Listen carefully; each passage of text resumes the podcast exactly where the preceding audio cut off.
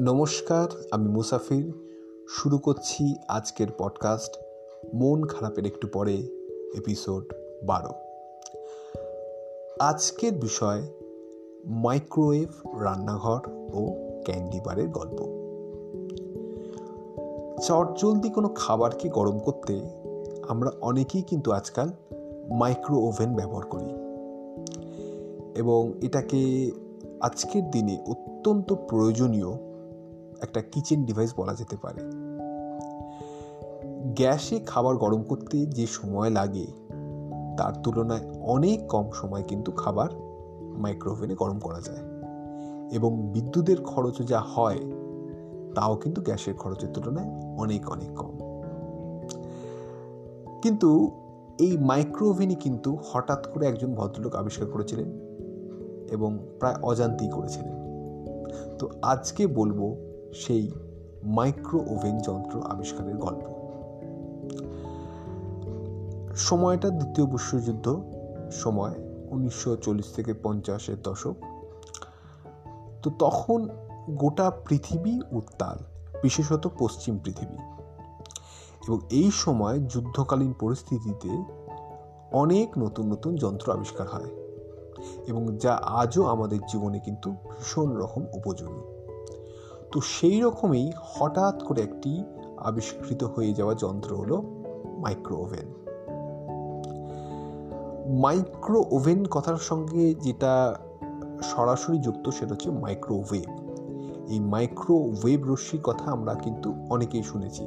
বিশেষত আজকের দিনে মানুষ যখন নানা রকম টেকনিক্যাল ডিভাইস বা টেকনোলজিক্যাল ডিভাইসের সঙ্গে পরিচিত এবং নিত্য নৈমিত্য আমাদের ব্যবহারিক জীবনে কিন্তু এই মাইক্রোওয়েভটা ঢুকে যাচ্ছে। তো এই মাইক্রোওয়েভকে কাজে লাগিয়ে কীভাবে তৈরি হয়েছিল মাইক্রো ওভেন পার্সি স্পেন্সার বলে একজন ভদ্রলোক, তিনি পেশায় ছিলেন ইঞ্জিনিয়ার এবং তিনি কাজ করতেন রেথিয়ন বলে একটি কোম্পানিতে। এবং সেই কোম্পানিটি কি বানাতো? না, দ্বিতীয় বিশ্বযুদ্ধে ব্যবহৃত হতে পারে এমন মাইক্রোওয়েভ র্যাডার তো সেই সময় একদিন যখন পার্সি স্পেন্সার তার অফিসে কাজ করছেন, হঠাৎ করে তিনি লাঞ্চের পর পকেট থেকে ক্যান্ডি বার বের করতে গিয়ে দেখলেন যে ক্যান্ডি বারটি গলে গেছে। তিনি একটু অবাক হয়ে গেলেন। ক্যান্ডি বার তো গলে যাওয়ার কথা নয়, অন্য কোনো দিন তো গলে না। আজকে কি এমন হলো যে ক্যান্ডি বারটি গলে গেল? তারপর তার হঠাৎ করে খেয়াল হলো যে তিনি একটু আগে এই মাইক্রোওয়েভ র্যাডারের পাশে কাজ করছিলেন। তখন তার মনে হলো যে এটা কি তাহলে ওই মাইক্রোওয়েভ র্যাডারেরই ফল? অন্য কেউ হলে ব্যাপারটা হয়তো অতটা গুরুত্ব দিত না, কিন্তু তিনি এটা নিয়ে চিন্তাভাবনা শুরু করলেন। এবং সামান্য কিছু পরীক্ষা নিরীক্ষার ফলে তিনি বুঝতে পারলেন যে এই মাইক্রোওয়েভ যে তরঙ্গটা, সেটা কিন্তু খাবারের সংস্পর্শে এলে খাবার কিন্তু গরম হয়ে যায়। এবং তিনি প্রথম যে খাবারটি গরম করলেন, সেটি হলো পপকর্ন এবং এরপর বেশ কিছু তিনি পরীক্ষা নিরীক্ষা চালালেন এবং তারপর তিনি বুঝতে পারলেন যে পঁচিশশো মেগা হার্টস এই তরঙ্গ কম্পনে বা এই ওয়েভ ফ্রিকোয়েন্সিতে যদি মাইক্রোওয়েভের সামনে খাবারকে রাখা হয়, তাহলে সেটা বেশ নিরাপদেই খাবারকে গরম করতে পারে।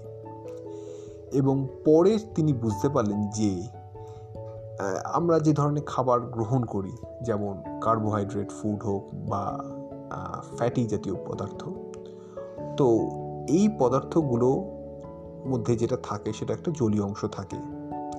এবং যখন মাইক্রোওয়েভের সামনে এই খাবারগুলো রাখা হয়, তখন সেই মাইক্রোওয়েভ যেটা করে সেটা হলো এর মধ্যে উপস্থিত থাকা যে জলীয় অংশ সেটাকে শোষণ করে নেয় এবং সেটা তাপ শক্তিতে রূপান্তরিত হয়। এবং এর ফলে যেটা ঘটে সেটা হচ্ছে খাবার যেটা থাকে, তো সেটা কিন্তু আস্তে আস্তে গরম হয়ে যায়। তো এইভাবে প্রথম মাইক্রো ওভেন যন্ত্রটি তৈরি হলো। কিন্তু যন্ত্রটা তৈরি হলেও তার মধ্যে বেশ কিছু খুদ রয়ে গেল। সেটা হলো এই মাইক্রোওয়েভ রশ্মিটি একটি নির্দিষ্ট দিকে বিকরিত হয়। এর ফলে এর মধ্যে কোনো খাবার রাখলে যেটা ঘটে, সেটা হচ্ছে সেই খাবারের একটি দিক গরম হয় এবং অন্য দিকটি ঠান্ডা থাকে। তো তখন তিনি বুঝতে পারলেন এটা তো সমস্যা। এর তো নিশ্চয়ই একটা সমাধান সূত্র বের করতে হবে। তো হঠাৎই একদিন বাড়ি ফিরে সন্ধেবেলা তার স্ত্রীকে কাপড় কাছে দেখে তার কিন্তু মাথার মধ্যে একটি আইডিয়া এলো। তার স্ত্রী কাপড় কাচার জন্য মানে যে সমস্ত মানে পরিধান সেগুলোকে তিনি ওয়াশিং মেশিনে দিচ্ছিলেন। এবং তিনি লক্ষ্য করেন যে এই ওয়াশিং মেশিনের মধ্যে একটা হুইল থাকে। বা একটা চাকা থাকে এবং যেটা ঘুরতে শুরু করলে জল, কাপড়, সাবান এই সমস্ত কিছু মিশে গিয়ে একটা সমসত্ব মিশ্রণ বা হোমোজিনিয়াস একটা মিক্সচার তৈরি করে এবং এর ফলে যেটা ঘটে সেটা হচ্ছে কাপড়টা খুব ভালোভাবে পরিষ্কার করা যায়। ব্যাস, এইভাবে তিনি পেয়ে গেলেন এর সমাধান সূত্র।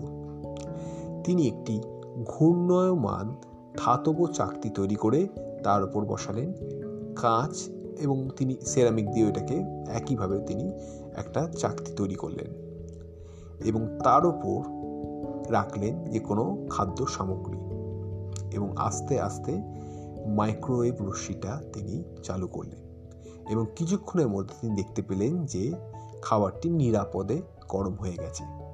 ব্যাস, এইভাবে প্রথম মাইক্রোওয়েভ র্যাডার থেকে তৈরি হয়ে গেল রান্নাঘরের মাইক্রো ওভেন যন্ত্র। উনিশশো পঁয়তাল্লিশ সালে রেথিয়ন কোম্পানি পেটেন্টের জন্য আবেদন করে এবং উনিশশো সাতচল্লিশ সালে তারা প্রথমবার রান্নাঘরে ব্যবহার করা যাবে এমন মাইক্রো ওভেন যন্ত্র নির্মাণ শুরু করেন অবশ্য সেই সময় যন্ত্রের নাম ছিল র্যাডা রেঞ্জ এবং যার উচ্চতা ছিল ছ ফুট ও ওজন সাতশো পঞ্চাশ পাউন্ড। ভেবে দেখুন। প্রায় একটা ঘর জুড়ে থাকা একটা যন্ত্র, যেটা আজকে কিনা একটা রান্নাঘরের একটা ছোট্ট একটা শেলফে রাখা যায়। তো মজার বিষয় যেটা, সেটা হলো যে আমরা অনেক সময় ভাবি যে কেবলমাত্র খুবই জটিল গাণিতিক সমীকরণ বা জটিল পরীক্ষা নিরীক্ষার মাধ্যমেই মানে মহৎ আবিষ্কার সম্ভব। সেটা কিন্তু সবসময় সত্যি নয়। যদি আমরা চোখের, কানের এবং মনের জানলাটা খুলে রাখি, তাহলে কিন্তু সামান্য প্রচেষ্টাতেই অনেক কিছু আমাদের চারপাশ থেকে খুঁজে পেতে পারি। তো আজকের পডকাস্টটা এখানেই শেষ করছি। দেখা হবে পরের দিন আরও নতুন কোনো বিষয় নিয়ে। ততক্ষণের জন্য টাটা।